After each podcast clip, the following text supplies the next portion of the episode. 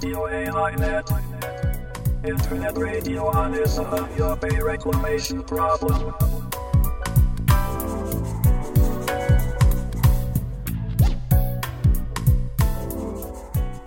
有明海漁民市民ネットワークがお届けするラジオ AI ネット本日は2018年12月23日第44回の放送となりますちなみに本日で1997年4月14日の諫早湾の締め切りから7923日となります。AI ネットの A は有明海 I は諫早湾の頭文字です。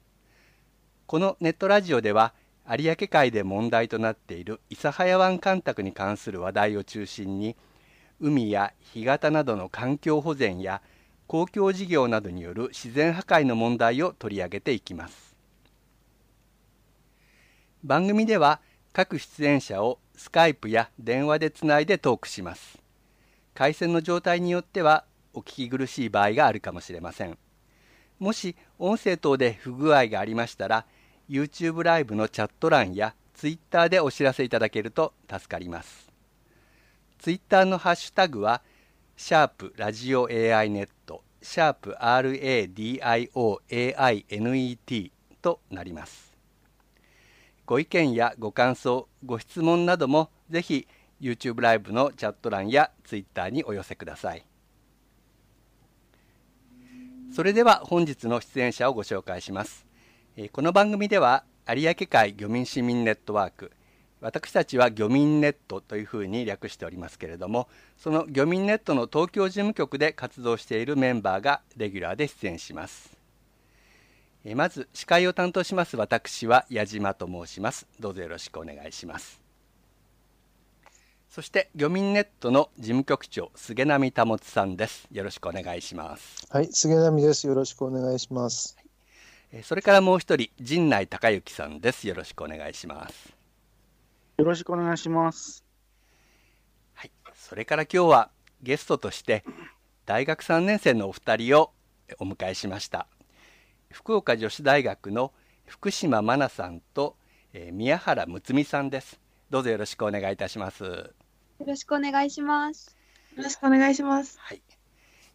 今日は、えー、いつものようにまずゲストのお二人にお話を伺って、その後にニュースコーナーということで諫早湾干拓問題に関連した12月の出来事などをご紹介してまいります。えどうぞ最後までお聞きください。それでは早速福島さんと宮原さんのお話を伺っていきたいと思います。えまず私の方からお二人のことを簡単にご紹介しますと福島さんと宮原さんは福岡女子大学の竹内涼先生の環境経済学研究室というゼミで勉強されている大学生でそのゼミの中で諫早湾干拓の開門問題を研究のテーマに選んでこの秋には諫早の現地視察をされて私たち漁民ネットのメンバーもそのご案内をしたりしたということです。そして先日はあのこの研究成果の発表をされたということでパワーポイントの資料なども私たちいいたんですけども今回は、えー、今の若い方がこの諫早湾の干拓問題というものをどんなふうに見ているか考えているかということを、まあ、私たちもぜひ知りたいと思いますしあの皆さんにも知っていただけたらなと思いまして、えー、ラジオでお話しいただくということで出演をお願いした次第です。はい、ということですみません前置きが長くなってしまいましたけどこの後はお二人にもう本当に自由にお話しいただこうと思っております。えー、まずお二人がこの問題にどうして関心を持たれたのか何かそのきっかけとか理由みたいなのがありましたらそれぞれのあの自己紹介も兼ねて少しお話しいただきたいんですけれども。はい。福岡女子大学の福島です、はい、えっと私がこの有明間問題に関心を持った理由としては、はい、えっと私は、えっと、幼い小学生の途中から中学生の途中までえっと、タイに住んでいたことがありまして、はい、そこで、えっと、干潟で遊んだ思い出がありまして、そこから、えっと、有明海に興味を持ちました。はい。じゃあ、宮原さんはいかがでしょうか？あ、はい。えー、福岡女子大学環境科環境経済学研究室3年の宮原睦美です。はい私はあの睦美の睦を取って幼い頃からのニックネームがムツゴロウでした。おおえーむっちゃんとかじゃなくてムツゴロウだったんですか？ムツゴロウだったんです。はいでムツゴロウといえばお 有明海っていうイメージがあって、そのもともと有明海やひムツゴロウの住む干潟に興味がありました。はいそしてあの諫早堤防が締め切られたのは1997年で私たちが生まれた年ということもありまして、はい、21年間もずっと紛争し紛争しているのはどうしてなんだろうという疑問を持ったのがきっかけです。はい、まさに、えー、1997年に諫早湾が締め切られたギロチンの年に生まれたお二人ということで、まあ、その頃お二人が生まれた頃は我々は東京でデモなんかをしてたわけなんですけれども、はいはいもうそういううん若い方が今この問題についてどういうねあの考えを持ってらっしゃるか本当に今日は聞きたいと思いますのでよろしくお願いします。お願いします。お願そしてあのお二人があの現地調査等されてあの調べたことについて、えー今回お話しいただこうと思うんですけどまず開門賛成派、まあ、漁民ですねへの聞き取り調査を行ったということでその辺の報告とそしてその、まあ、聞き取りからどんなふうに考えたかっていうのことを感じたかというのことをお話しいただきたいんですけれども、はい。はい。えー、と宮原さんでよろしいですか？はい。はいわかりました。と私たちはあの賛成派の3つの立場の方にお話を伺いました。はいまず1人目が有明海研究者の田中勝先生です。はい田中先生にはこの有明海再生に向けた柳川でのうなぎのバイオロギング調査に同行させていただきました。バイオロギング調査はいあはい、あのバイオロギング調査っていうのはあのうなぎに標識を埋め込んでどういうふうに生活をしているのかっていううなぎの生態を調査する研究です。なるほどはいはい、でそこで2つの質問をしました。1つ目は柳川と有明海の関係です。はいで昔は柳川の名物のうなぎは有明海で育ち掘割に来ていたそうです。はいですが今はその接続がなくなってしまいうなぎが見られなくなったということをおっしゃっていました。で2つ目の質問は諫早堤防についてどう思うかということです。はいこれは陸域と海域が遮断された点が柳川と共通しているとおっしゃっていました。はいでこのことから陸や川や海の分断が問題の背景にあるっていうことをすごく感じました。はいそして2人目にお聞きしたのが干拓地営農者の方です。はいでこの方は、えー県や国公社相手に今訴訟を起こしていらっしゃる方で、えー開門差し止めの原告から抜けています。はい。従来ですとこの漁漁業と農業の対立のイメージがあったんですがそのイメージが覆されました。でその方に聞いた質問がどうして営農者の立場で開門賛成派になったのかということです。はい。その答えといたしましては後者の対応が腑に落ちない干拓地は実際には農業に不向きというふうにおっしゃっていました。うん校舎っていうのは長崎県の農業校舎っていうことですね。はい。はいそうです。はい。で私たちも実際にその干拓地に行ってみたんですがあの実際にずらーっとあのハハウス農業ハウス栽培が林立していましてはい。土を触ってみましてもすごくカチコチの固まった石石のような土だったんですね。はい。それが雨が降るとべちゃべちゃになってしまうっていう農業をするにはすごく難しい土壌なんじゃないかなというふうに感じました。はいえーそれから干拓地農業の限界をすごく感じました。はいで3つ目の方が漁業関係者の方です。はいでこの方々たちには2つ質問をしたんですが1つ目がいつから海の変化を感じたかということです。はいするとあの干拓事業始まった97年の締め切り後すぐにもう海は変わってしまったというふうにおっしゃってました。はいそしてあの開門したら有明海は元に戻ると思いますかと聞きますともうやってみないとわからないけどおそらく戻るだろうというふうに強くおっしゃっていました。はいはい、っていうのが聞き取りの賛成派の方の聞き取りの報告です。はい何かそれを通してお感じになったこととかありますか？文献だけではあのどれぐらいひ被害が深刻かっていうのが分からなかったんですが、はいあの行って直接お聞きすることでもうやっぱり生活にすごく関わっていて、はいそのこの買い物に堤防が。でも海とその農業漁業だからっていうふうに切り離せない問題じゃないのかなというふうにも感じました。はいはい、わかりました。はい。じゃあ続けて今度は開門賛成派ではなくて開門反対派への聞き取りの調査ということで、これは福島さんの方からご報告いただけますか？はい。はい。えっと、私は反対派の聞き取りとして、えっと、諫早市民の方と、諫早市干拓室と長崎県諫早湾干拓課の方にお話を伺いました。はい。これらは本当に我々はなかなか直接お話しするのも難しかったりもするので、あの聞きたいのでよろしくお願いします。はい。とまず、諫早市民の方にお話を伺いました。はい。えっと、この方の主張としては、以前はガタ道を人力でさらっ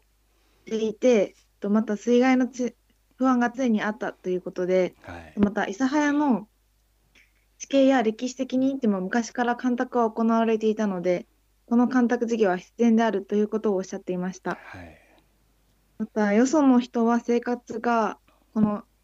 締め切る前と後の生活が分かっていないために、えっと、水害の不安とかが常にあったことを分かっていないということもおっしゃっていました。はい。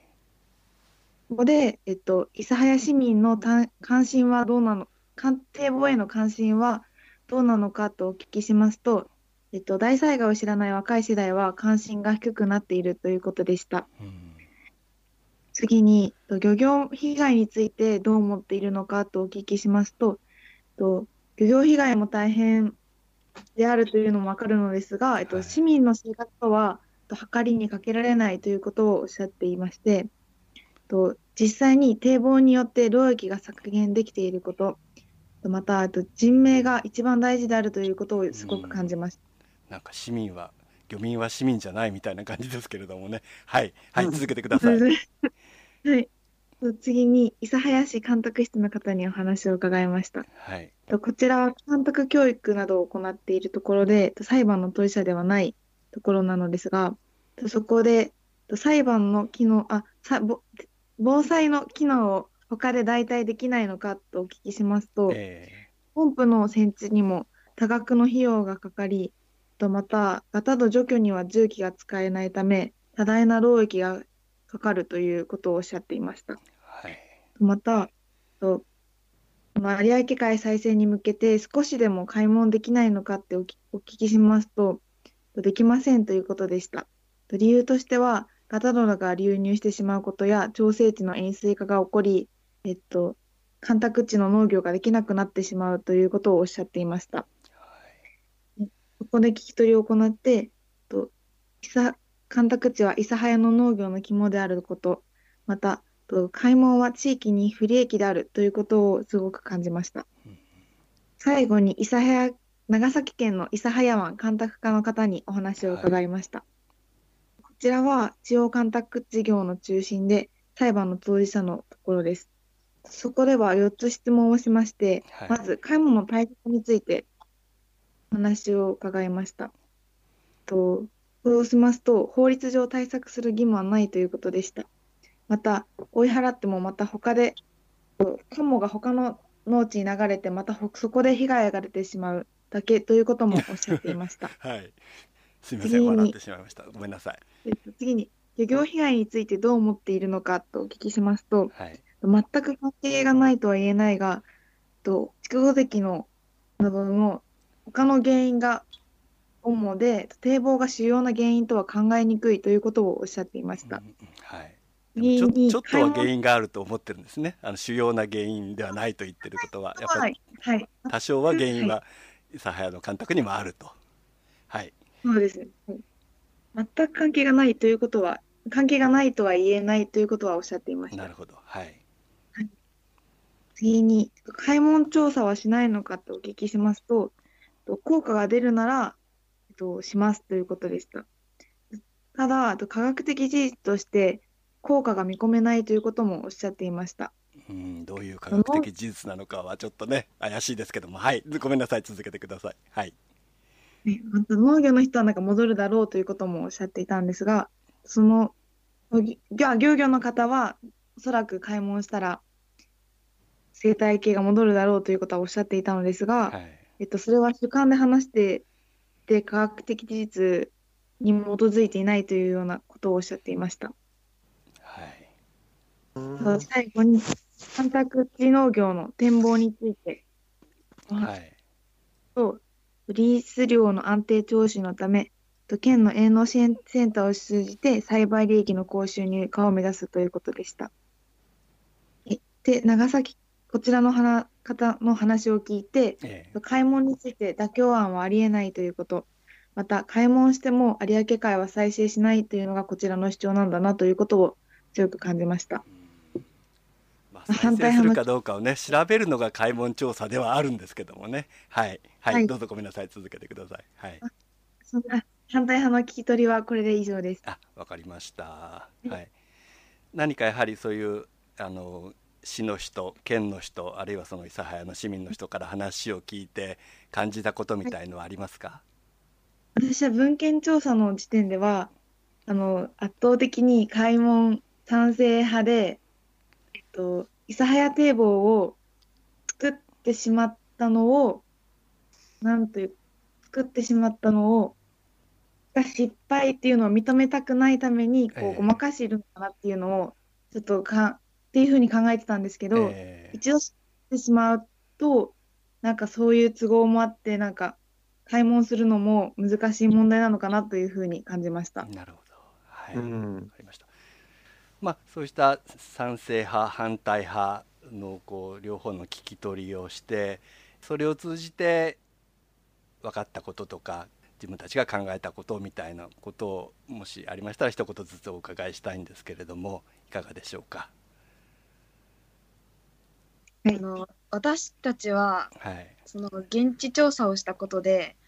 あのよりすごく混乱してしまいました。はい、うん。って言いますのもその文献調査だけではなくてどちらの主張も聞くことであの部分的にはその言ってることが確確かだっていうことがすごく確認できたし分かったからなんですね。え。うん。で同じこの自然全体有明海についてそれぞれが違う見方や評価をしています。で例えば防災面であったり漁業者での方であったり農業者の方で生物多様性の観点もありますし干潟の消失の問題などさまざまな見方があるんだなというふうに感じました。うん。でだからこそ一つの答えを出すことの難しさをすごく痛感しています。はい。はい、えー、と今福島さんでしたか？宮原さんは何かありますか？あこう両方の意見を聞いて。今の今のが宮原です。失礼しました。はい。じゃあ福島さんもし何かあれば。あの私もこの調査によってより混乱しまして、と同じ資料でも解釈と表示の違いがあったり、はい。解釈がお互いにこな異なっているのだなということをすごく感じました。うんうん、やっぱ特に科学的なね面とかはね。随分違う感じですよね。はい、どうでしょう？漁民ネットの菅波さん陣内さんから何かコメントとかありましたらこの辺で。じゃあ杉並喋っていいですか、はいどうぞ。ああの今回こういう形で、えー推進派反対派、えーというかあのその、えー聞き取りをしたんですけどもはい、あと3往復ぐらいしてみるっていうのはどうですかね。どちらにも。そうやっぱり一度聞いただけではやっぱり混乱してしまうところはあると思うんですけども、はい。その混乱を持ってですねもう一遍聞いてみるとかあのさらに悩んでみる価値があるだろうなと思うんですよね。であのパワーポイントを見せてもらったんですけど発表した時のやつを見せてもらったんですけどはい、あの例えばあの短期開門調査には効果があったっていうふうに、はいその開門賛成派は言ってるけれどもはい。それをう長崎県とかあ諫早市とかは認めてないわけじゃないですか。はい、はい。でそれはどういうことが効果だったのかっていうこととかをもう少し突っ込んでほしいなっていう気もするんですよね。はい。はい。うんなかなか指導教官っぽい、アドバイスでしたね。陣内さんどうでしょう？陣内さん聞こえてます？どうですか？今聞こえないかな？はい。じゃあお二人に対する最後のもう質問なんですけどもこうした調査研究をして、まあ、いろんなことがやっぱりあの賛成反対の意見も分かってで一番のテーマはやっぱりこの問題をこれからどうやって解決していくかっていうことだと思うんですよね。で、はい。えー今後その解決に向けた課題とか展望とか、まあ、あの今後それぞれ賛成派反対派がどうすべきかというようなあの今後のことをどんなふうに考えているかお二人の思うことをそれぞれ自由にお話しいただきたいんですけれどもはい。どちらからいきましょあじゃあみ宮原から。うはい、宮原さんお願いします あのここまで来るとあの科学的事実とかそういうことだけでもう買い物の是非は決められないんじゃないかなというふうに感じました。うんうん。であの堤防に関する話し合いの場を設けるっていうのもすごく現実的じゃないのかなというふうにも感じます。難しいですね。はい。はい、ですからもうそこで堤防とは離れてあのそれぞれのステークホルダーの方同士の接点を作って相互理解をすること話し合うことがまずは大事なんじゃないかなというふうに感じます。はい、確かにあの諫早の市民の中で話し合いをしようっていう今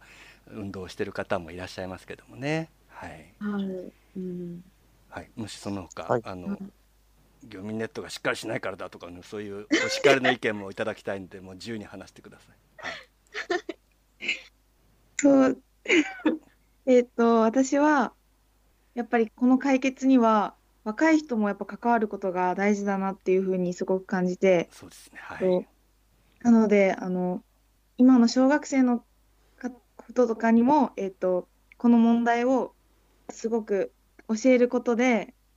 えっと、それが、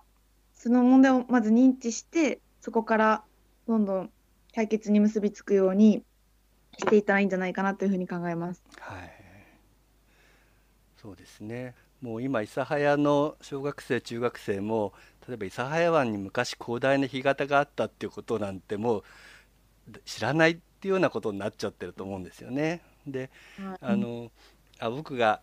お二人に会った時にちょっとお話もしたんですけども漁業者と農業者の対立とかその公共事業の是非とかっていう問題もあるんですけどもやっぱりその干潟の環境っていうそこに素晴らしいものがかつてあってでまたそれは実は再生も可能であるという中で、我々がどういう選択をしたり、まあ、過去の反省をしていくかっていうことが僕は大切なんじゃないかなと思っていてなんかそういう意味でのねやっぱり教育というのかな。まあ若い人にもそういうことを伝えていくっていうのが大事なんじゃないかなと思っているところなんですけどもね。うん。はい。ということで、あのーそろそろ予定時間が来てしまったのでもし何かまだこれだけは言っておきたかったかっていうことがあれば 一言ずつでもお願いしたいんですけども 何かありますか？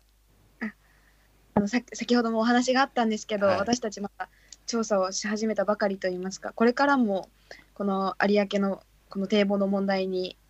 いろいろ振り踏み込んではい。勉強していきたいなというふうに思っています。確かこの後もずっとこの調査研究を続けて卒論にするというようなお話でしたよねはい、あの有明海に関することで卒業研究に結びつけることができたらな、1年たっぷり研究していくという感じですか。はい、ありがとうございます。はい。ありがとう。はい、ああの そういう中でまたぜひねいろんなあのお話を聞かせていただきたいし私たちがそうあの協力できることがありましたら何でもしますので、ぜひ言っていただきたいと思います。はい、はい、でそのもう論文が完成した暁にはぜひまたラジオにも出ていただいて あの結論はこうであったということをねおっしゃっていただければと思うんですけれども、はい、はい。はい。頑張ります。はい、ぜひあの若い方からの意見っていうものがねやっぱりあの大切なんじゃないかなと思うのでよろしくお願いいたします。はい、お願いします。今日は本当にあのクリスマスイブ前の ね、若い方にとっては大切な時間にこんなとこにもうお呼びしちゃって本当に申し訳ありませんでした。ええはいありがとうございました。またぜひありがとうございまえしたあのご出演いただきたいと思います。今日はどうもありがとうございました。これで失礼いたします。あありがとうございました。はい失礼します。はい、ありがとうございました。はい、ということで福岡女子大学の、えー3年生のお二人にお話を伺いましたこの後は12月の諫早湾干拓問題関連のニュースを、まあ、駆け足になりますけれどもご紹介していきたいと思っております。えーと陣内さんって今聞こえます？つながってはいるようですけど聞こえてないかな、ね。はい。じゃあちょっとはい。杉並さんと二人でやっていきたいと思いますけはい。れども、、そうですね。はい。はい。えー、とまず12月10日に熊本県漁連が秋目のりが色落ちしたということで九州農政局を訪れて塩気堤防の排水との関係などについて意見交換をしたというニュースがありました、まあ新聞によりますと、えー南北2つある排水門のうち熊本県側にある南部の排水門からの排水が多いのではないかというような指摘をしたようなんですけれども、まあ、そういう問題ではなくてこれはやはりその排水自体が悪いわけであるしどちらから出すかという問題よりは排水をどうしたらもう少しきれいな形に浄化できるのかという話をしてほしいなと、まあ、このニュースを読んでそうですね思った次第です。はい全く。うん。はい。そして、えー12月11日には長崎地裁で諫早湾の漁業者諫早湾内の漁業者による、えー開門訴訟その第2陣3陣の、えー公判とそれからこの番組でもよくおお伝えしている干拓地の営農者がカモや例外によって農作物が被害を受けたとその、えー 損害賠償と開門を訴えている訴訟この2本が、えー同時の日に、えー同じ日に行われたということです。開門訴訟の方では原告側が求めた研究者2人とそれから2017年度に環境省が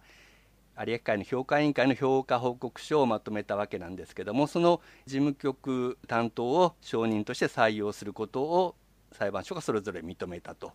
いうことで、えこの1月から3月にかけて研究者2人これは我々の雑誌なんかにも書いていただいている熊本県立大学の堤弘明先生と熊本保健科学大学の高橋徹先生なんですけどもこの2人が裁判所で証言をするということです。それからもう一方の干拓地の入植者による訴訟の方では二法人が原告となってるんですけれども、えー、二法人合わせて被害総額を計4億円とする、まあ、準備書面を提出したと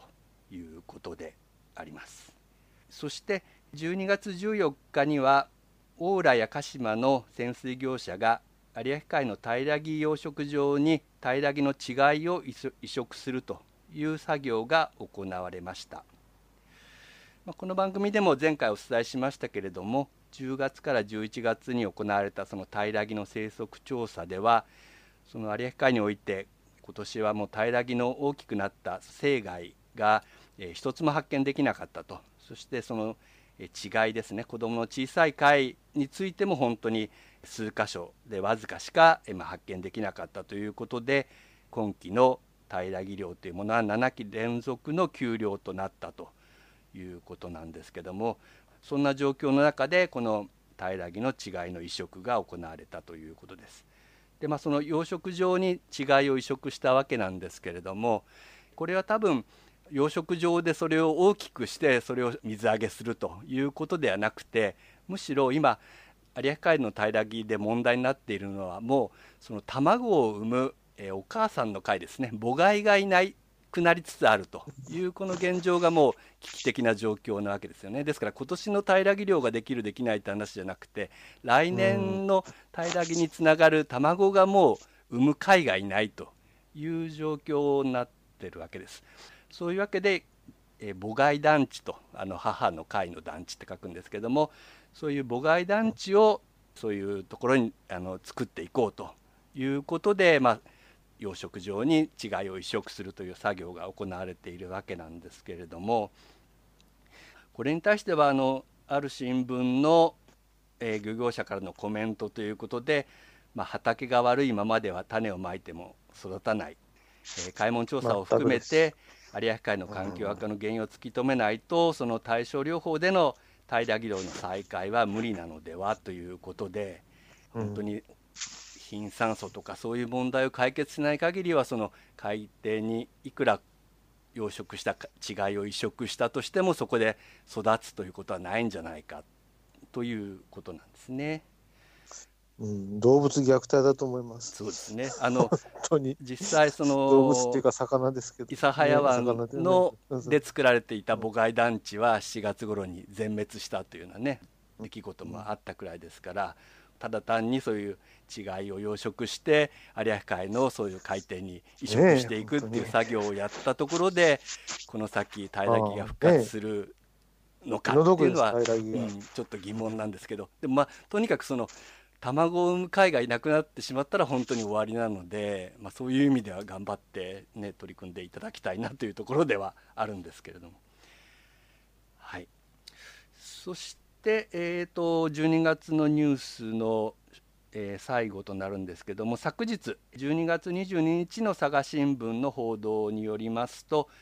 政府は開門をめぐるその和解協議において、まあ、開門しないこととの交換条件で設立する創設するとしていたそのえー例の100億円の基金についてその経費はまあ前年度に続き2019年度の予算でも計上を見送ったということです。これはがっかりというよりも、我々からするとやっぱりそういう100億円の基金などというよりも継続的な有明海の再生策というもの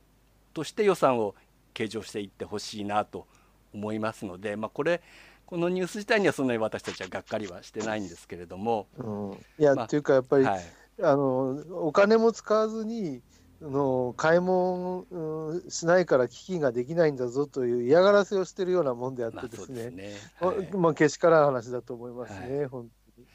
それよりも前に、その開門のための予算っていうのがけもう計上されなくなってしまっているという現実もあるわけでですね。ねですからやっぱりその100億円の基金ではなくて開門のための予算を復活させて開門調査に取り組んでもらいたいというところがまあ私たちの意見ということになるかと思うんですけども。ねそう思います。はい、はいえー以上が